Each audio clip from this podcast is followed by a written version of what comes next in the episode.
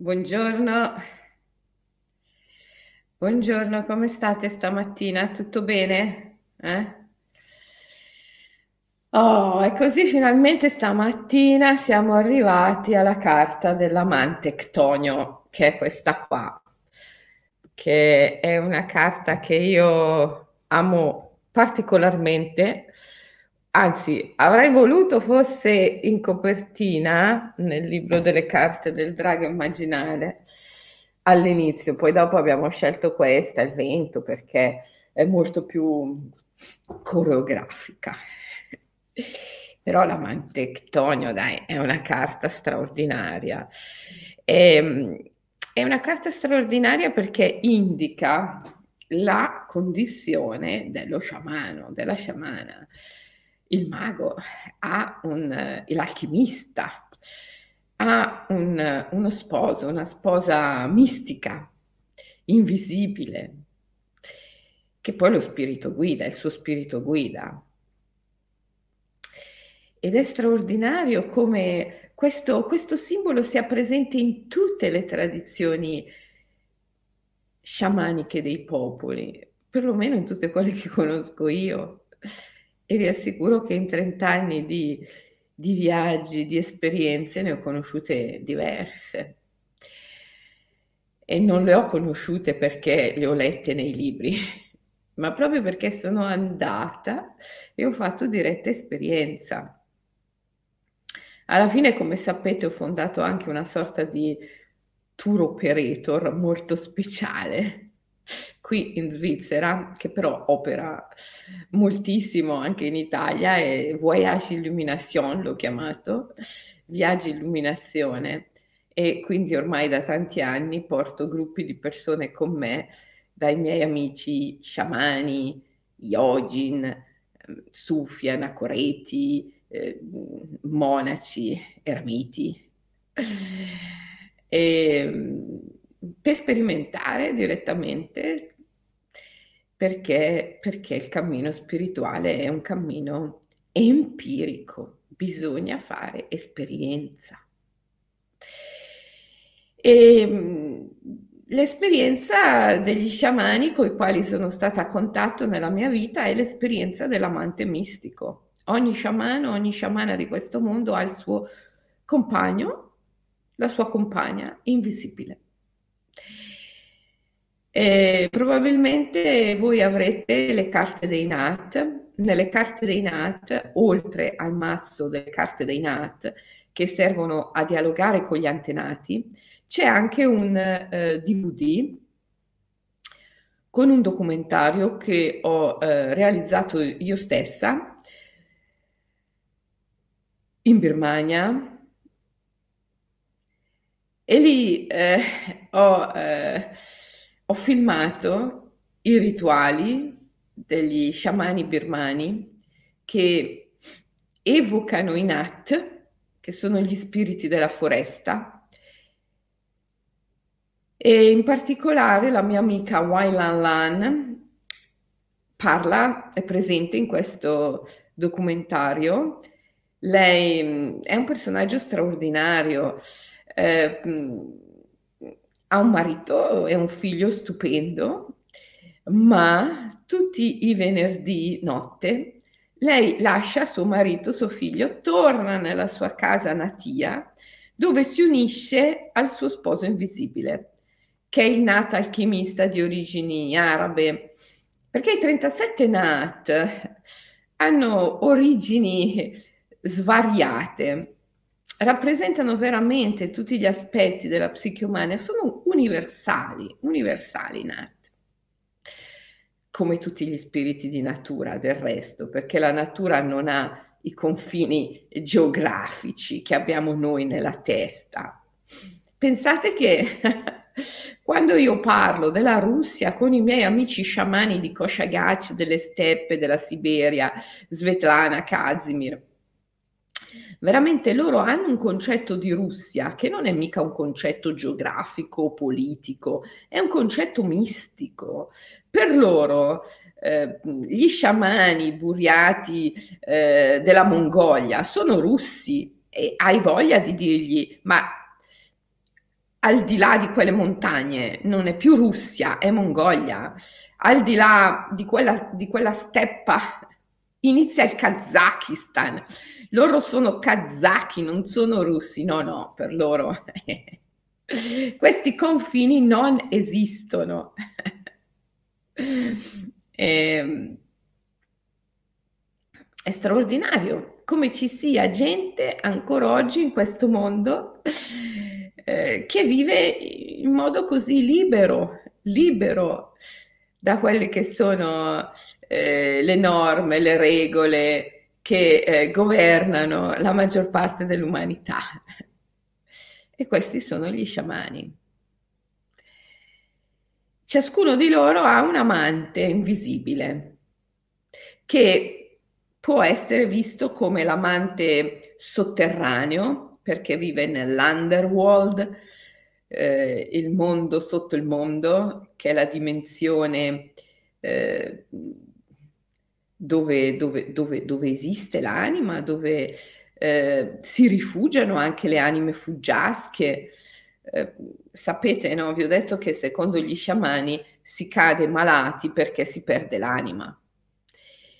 E l'anima, quando la si perde, si rifugia nell'underworld ed è lì che gli sciamani vanno a fare la caccia all'anima per consentire il soul retrieval, come si dice, il recupero dell'anima a chi l'ha perduta.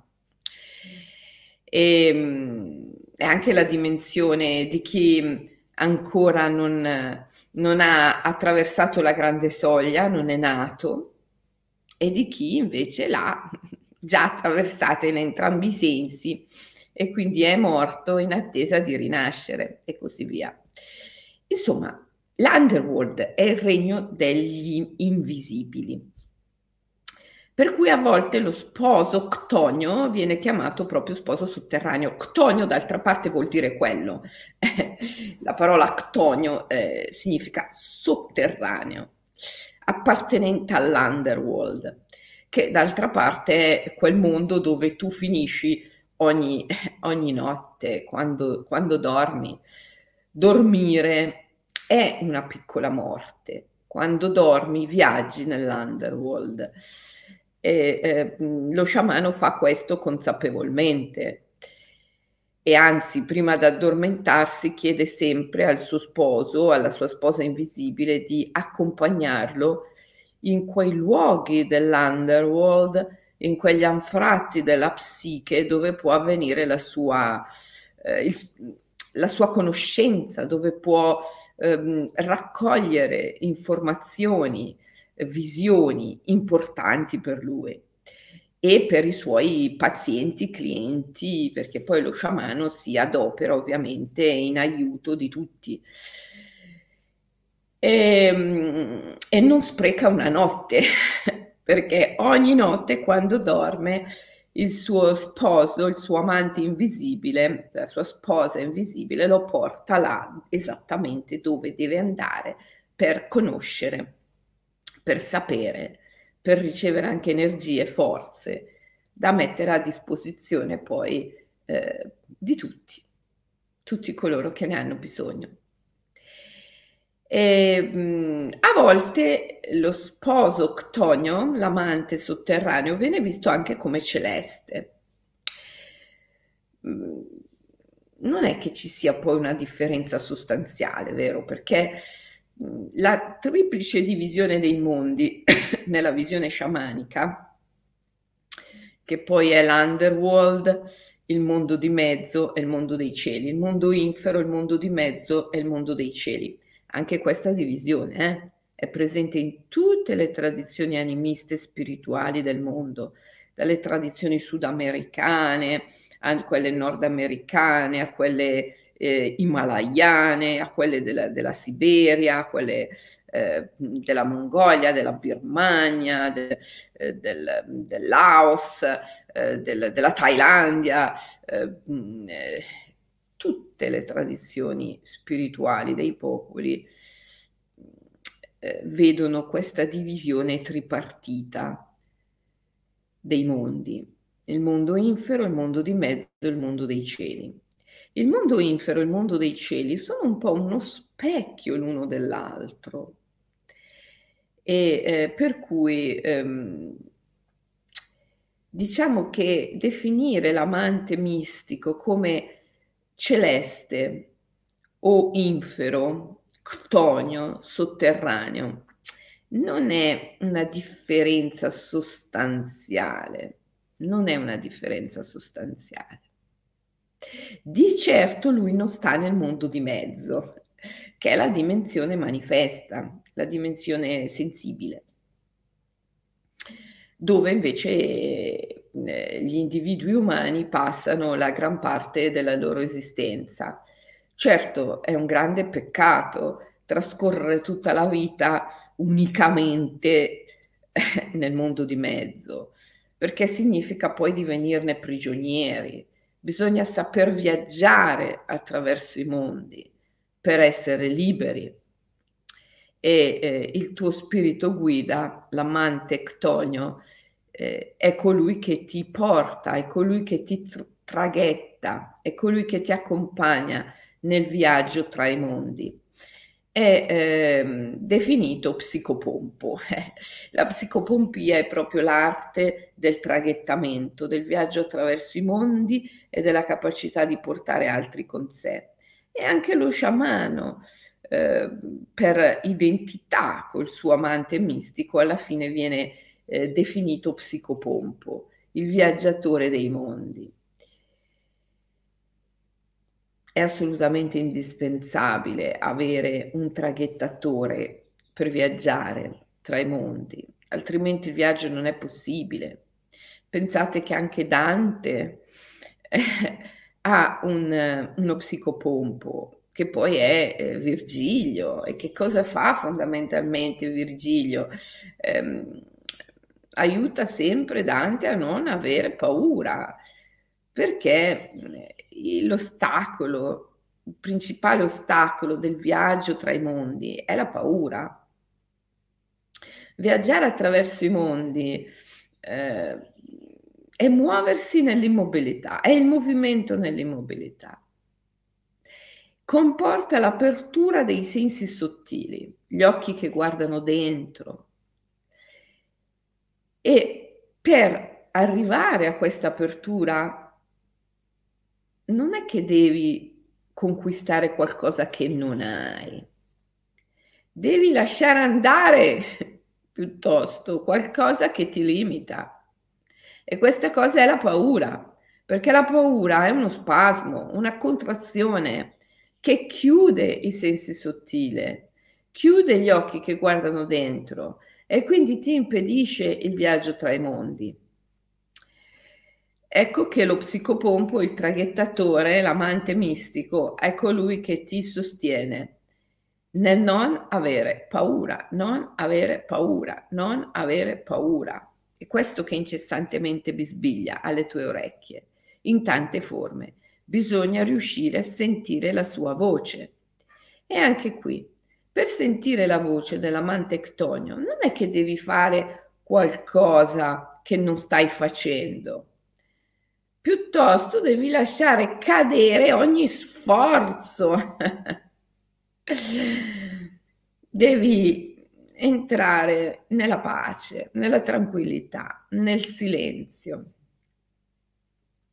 Il fatto che tu non senta la voce dell'amante Ctonio che ti guida o che vuole guidarti nel viaggio tra i mondi consapevolmente, infatti, è dovuto al brusio del mondo. Il mondo è un, un baccano, un frastuono continuo. E eh, questo frastuono continuo ti impedisce di sentire la voce dell'amante mistico. Perciò, per essere in contatto col tuo spirito guida, non è che devi sforzarti di fare qualcosa che non stai facendo. All'opposto, devi lasciare andare molte delle cose che fai al fine di arrivare in una situazione di pace, di tranquillità, di profondo rilassamento, dove la voce dello spirito guida è udibile. È una voce che non parla attraverso le parole, come quella che sto utilizzando io ora con te. È una voce che parla per immagini. E che cosa sono le immagini? Le immagini sono gli eventi, gli accadimenti, ciò che succede.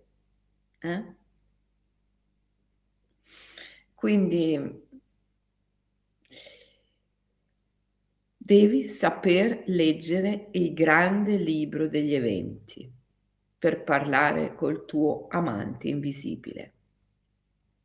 Dall'altra parte, riuscire ad ascoltare e a sentire l'amante invisibile ti permette sempre di più di leggere il libro degli eventi. Sono due, due cose che si rinforzano a vicenda. Più leggi il libro degli eventi, più riesci a comprendere cosa il tuo amante invisibile vuole dirti. Più ti fai sensibile alla voce del tuo amante mistico e più riesci a leggere il libro degli eventi. Lo spirito guida, questo devi avere ben chiaro. Lo spirito guida ti parla attraverso immagini. Le immagini sono eventi per comprendere la voce dello spirito guida devi saper leggere il grande libro degli eventi. Come riesci a leggere il libro degli eventi? Ascoltando il maestro, cioè lo spirito guida. Perciò capisci che sono due cose alla fine che si eh, potenziano l'una con l'altra e da qualche parte devi incominciare. Da dove incominci? Sempre dallo stesso inizio, è uno, è la fede. Incominci dalla fede. Incominci dalla sensazione profonda di avere fede negli eventi. Questa è la cosa che più manca all'individuo umano attuale ed è la più preziosa perché è da lì che si comincia. Avere fede negli eventi. Avere fede negli eventi. L'individuo umano vuole sempre cambiare l'evento, non gli va mai bene. Deve sempre agire, intervenire, modificare, migliorare, spostare, cambiare qualcosa. Questo crea tutta la dimensione drammatica della sua esistenza. È vero, Zaghi? Eh? Zagara vi saluta.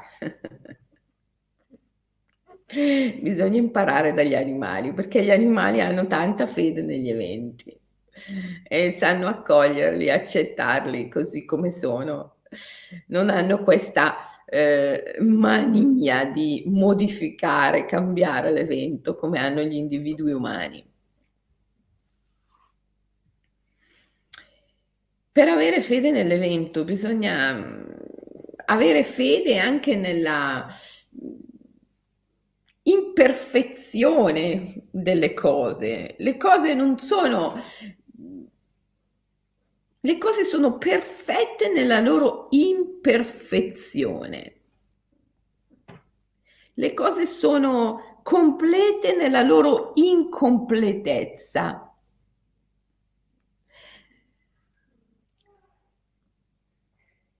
Quindi dobbiamo aprirci all'imperfezione, ammirarla, amarla, gustarla eh? Questo ci aiuta ad avere fede negli eventi. Comprendere che l'evento non può essere perfetto, ma che è perfetto nella sua imperfezione. Perché l'evento è sempre la nostra aspirazione a ritrovare il divino, l'amore. Quindi in quanto aspirazione, volontà, desiderio di trovare l'amore, l'evento non è perfetto, perché se fosse perfetto saremmo nel nirvana, cioè avremmo già trovato il divino e quindi non ci sarebbe bisogno delle, dell'esistenza fenomenica di tutto questo. Saremmo nella non dualità, nel nirvana. La parola nirvana vuol dire estinzione. La libertà è estinzione dell'apparizione fenomenica. La libertà finale. Quindi, fin tanto che siamo in un corpo, siamo nella ricerca. Quindi essere nella ricerca vuol dire anche essere nell'imperfezione. Ma questa imperfezione è la perfezione della ricerca. Perciò dobbiamo accoglierla profondamente, amarla, accettarla.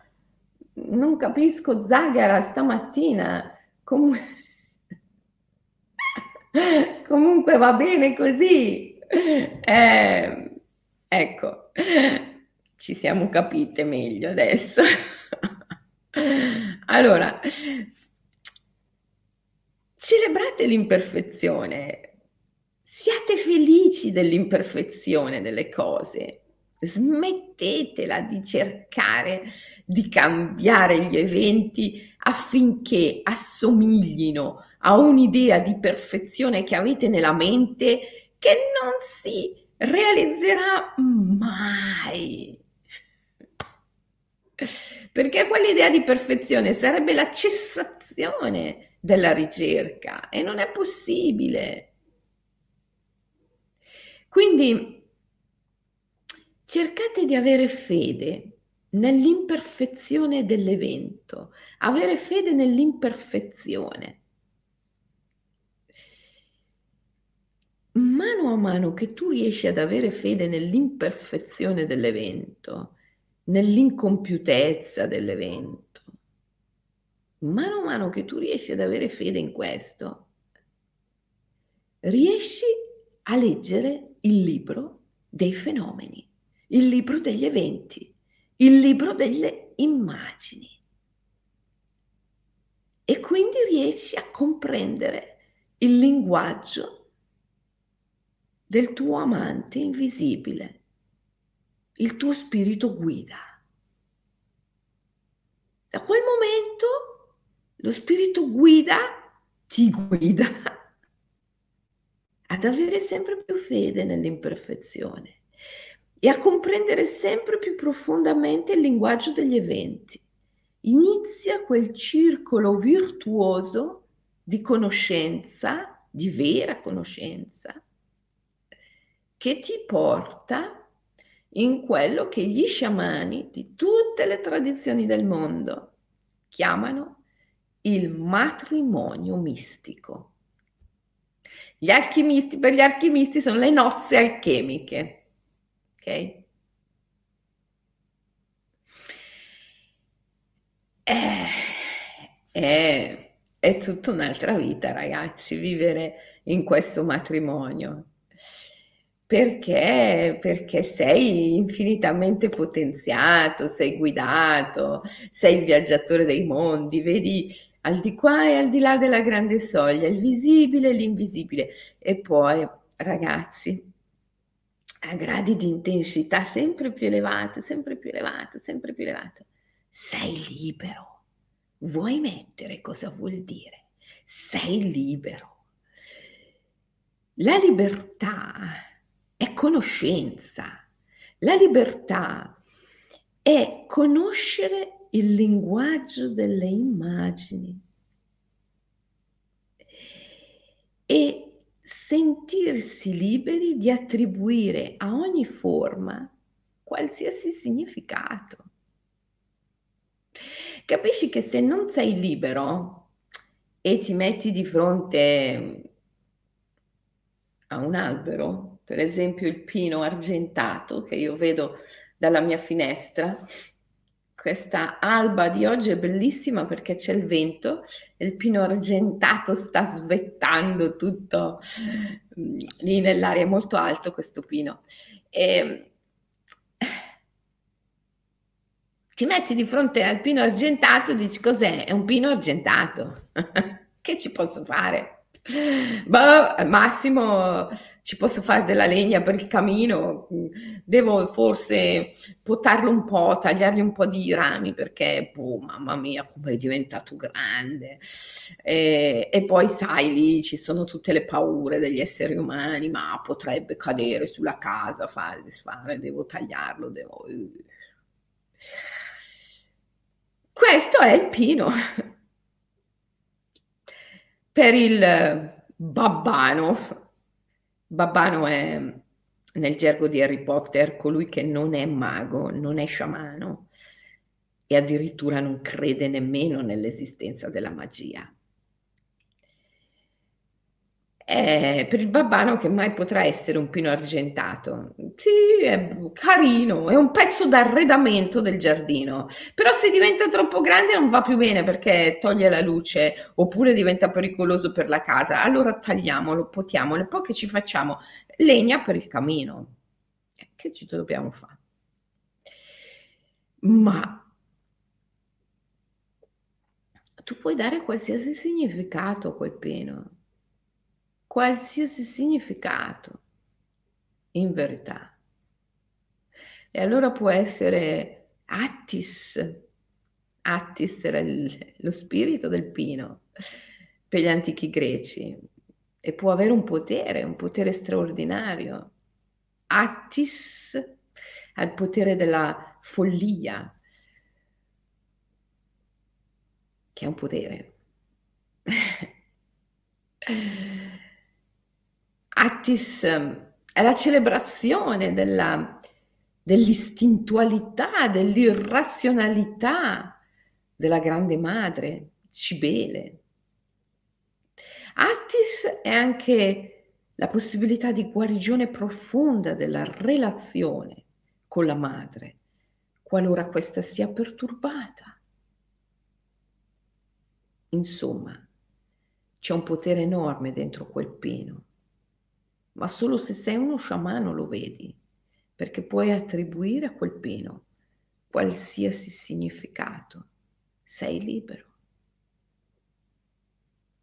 perché conosci il linguaggio delle immagini, perché hai uno spirito guida che ti sussurra alle orecchie e lo sai ascoltare e intendi il suo linguaggio. Essere nel matrimonio mistico è meraviglioso. È una condizione di grande libertà e di superamento della paura, perché è la condizione in cui sei il viaggiatore dei mondi. Viaggi dal visibile all'invisibile, a tuo piacimento e quindi non c'è più paura tutte le nostre paure, ma proprio tutte. Tutte le nostre paure, dalle più piccole alle più grandi, alle più insignificanti, alle più limitanti, tutte le nostre paure hanno origine nella relazione con la morte. Ora, se tu sei il viaggiatore dei mondi, sai attraversare la grande soglia e fare il ritorno al tuo piacimento, Me lo spieghi che paura potrai mai avere? Più nessuna.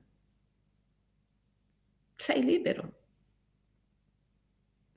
Il matrimonio mistico è una condizione nella quale si entra a gradi di intensità sempre più crescenti, sempre più crescenti, sempre più crescenti. Ed è veramente la condizione della libertà, dell'immortalità, del risveglio. È la condizione creativa per eccellenza, è la condizione della Trinità. La non dualità comporta il numero 3, non il numero 2. perché è una condizione altamente creativa, in cui l'umano e il divino, lo sciamano e il suo sposo, la sua sposa invisibile, si uniscono per creare, creare eventi, accadimenti, immagini, sogni. E quindi sono in tre i due amanti e la loro continua, incessante creazione, che è la manifestazione del loro amore. Tutto in natura, ma proprio tutto. Il mio pino argentato, zagara, l'orchidea, il pettirosso che viene sempre a mangiare sul davanzale della mia finestra, perché ci ho messo dei fiocchi di cereali. E petti rossi piacciono tantissimo i fiocchi di cereali, lo sapevate? E, ehm, tutto in natura è in questa condizione, la Trinità, che è la condizione altamente creativa, continuamente, incessantemente creativa. Solo l'individuo umano Solo l'individuo umano non è in questa condizione. Allora, io sono sicura che tu lo sei e il mio invito è quello a esserlo in un modo sempre più intenso, sempre più intenso, sempre più intenso, attraverso il consapevolizzare e il coltivare sempre di più il tuo matrimonio mistico.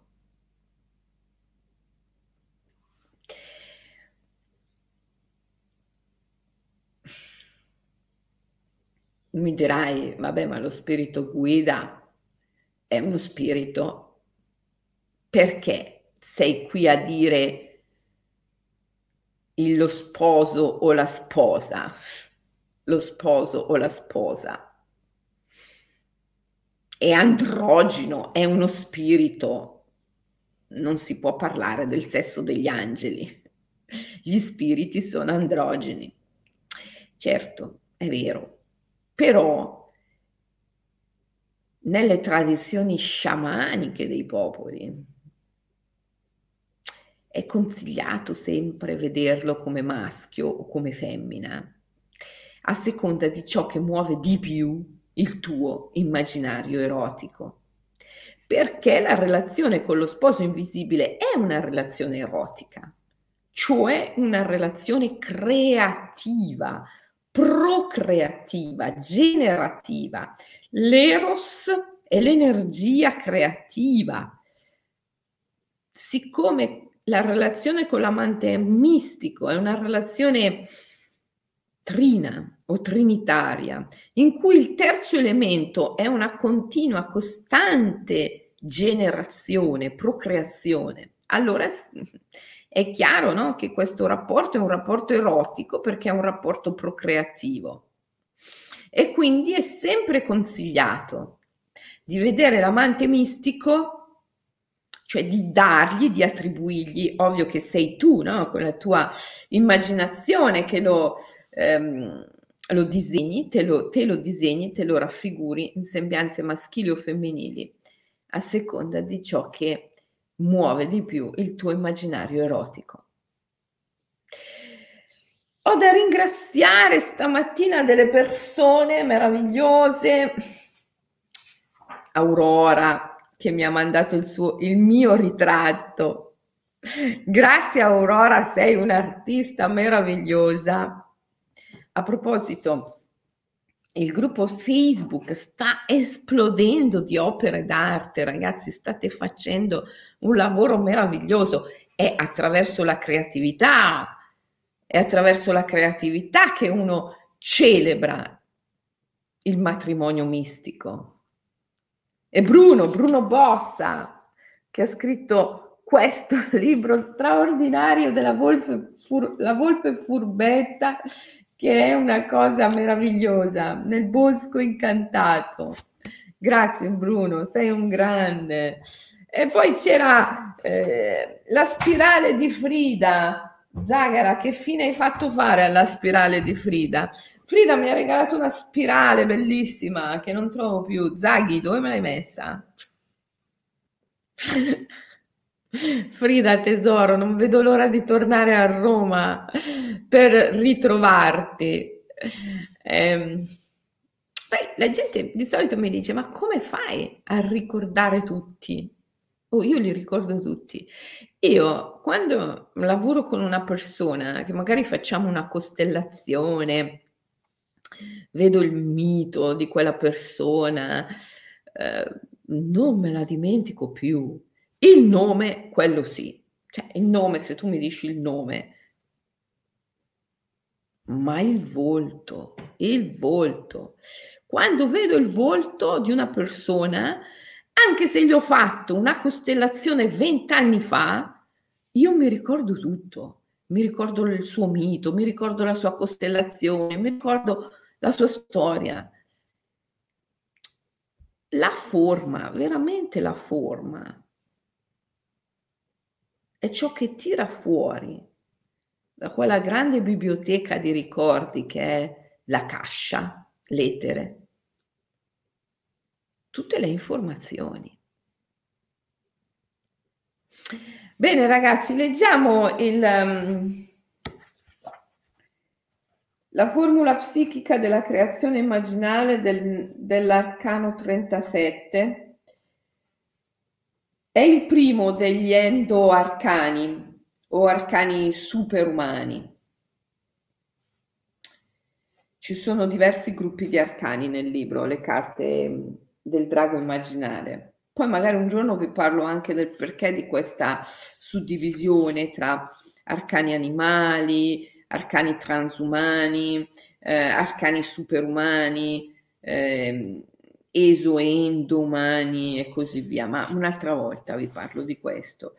Allora, la formula psichica che riguarda la carta numero 37, la mantectonio, è questa. La custode, il custode del matrimonio mistico, giustamente. I sogni possono prevedere il futuro, perciò il futuro può essere cambiato e ciò che non è desiderabile può essere trasformato. Il tuo amante mistico, il tuo spirito guida può condurti nei luoghi più profondi dei sogni ed esaltare le tue doti innate e il potere rivelatore della notte. Quello che ti dicevo. Grazie al tuo amante mistico tu puoi penetrare durante il sonno in luoghi dell'underworld che poi sono anfratti della psiche, dove può avvenire la tua guarigione, la tua trasformazione, anche la tua illuminazione e il tuo risveglio. Puoi cambiare il futuro attribuendo un diverso significato alle cose. Per esempio, la relazione con la madre. Ehi, la relazione con la madre. Qualsiasi psicologo serio ti direbbe come si fa a cambiarla? Non è possibile cambiare le conseguenze si possono anestetizzare, attutire, ma cambiare. E invece si può, lo sciamano può perché, perché viaggia nell'underworld, perché parla con il pino argentato, che è il grande dio Attis, la possibilità di cambiare la relazione con Cibele. Cambiare il mito è cambiare la nostra esperienza, perché la nostra esperienza è mito, ma per cambiare il mito bisogna parlare con gli dèi e per parlare con gli dèi bisogna viaggiare tra i mondi. E per viaggiare tra i mondi ci vuole un traghettatore, uno psicopompo.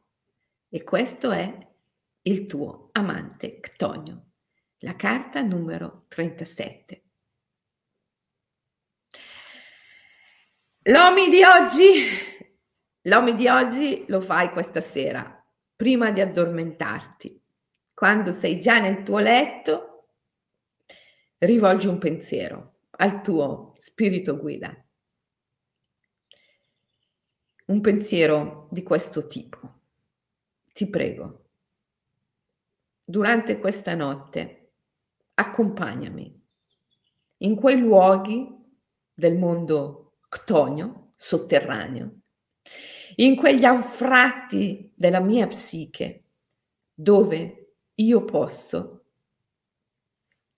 rinsaldare la mia unione con te. E vedrai che durante la notte arriverai lì. Forse alla mattina quando ti sveglierai non ti renderai nemmeno conto di essere stato lì, ma devi avere una impeccabile fede nel fatto che se prima di addormentarti chiedi al tuo sposo invisibile di portarti in un determinato luogo, arrivi lì, per certo. Il matrimonio mistico è fede, la fede è matrimonio mistico sono la stessa cosa. E questa cosa è il tuo più grande potere, il potere più grande con il quale sei venuto in questo mondo. Risveglialo. E noi ci vediamo domani mattina, alle, sempre alle 7. Domani è venerdì, si parla di buddismo, ok? Vi voglio bene. Ci vediamo domani. Ciao.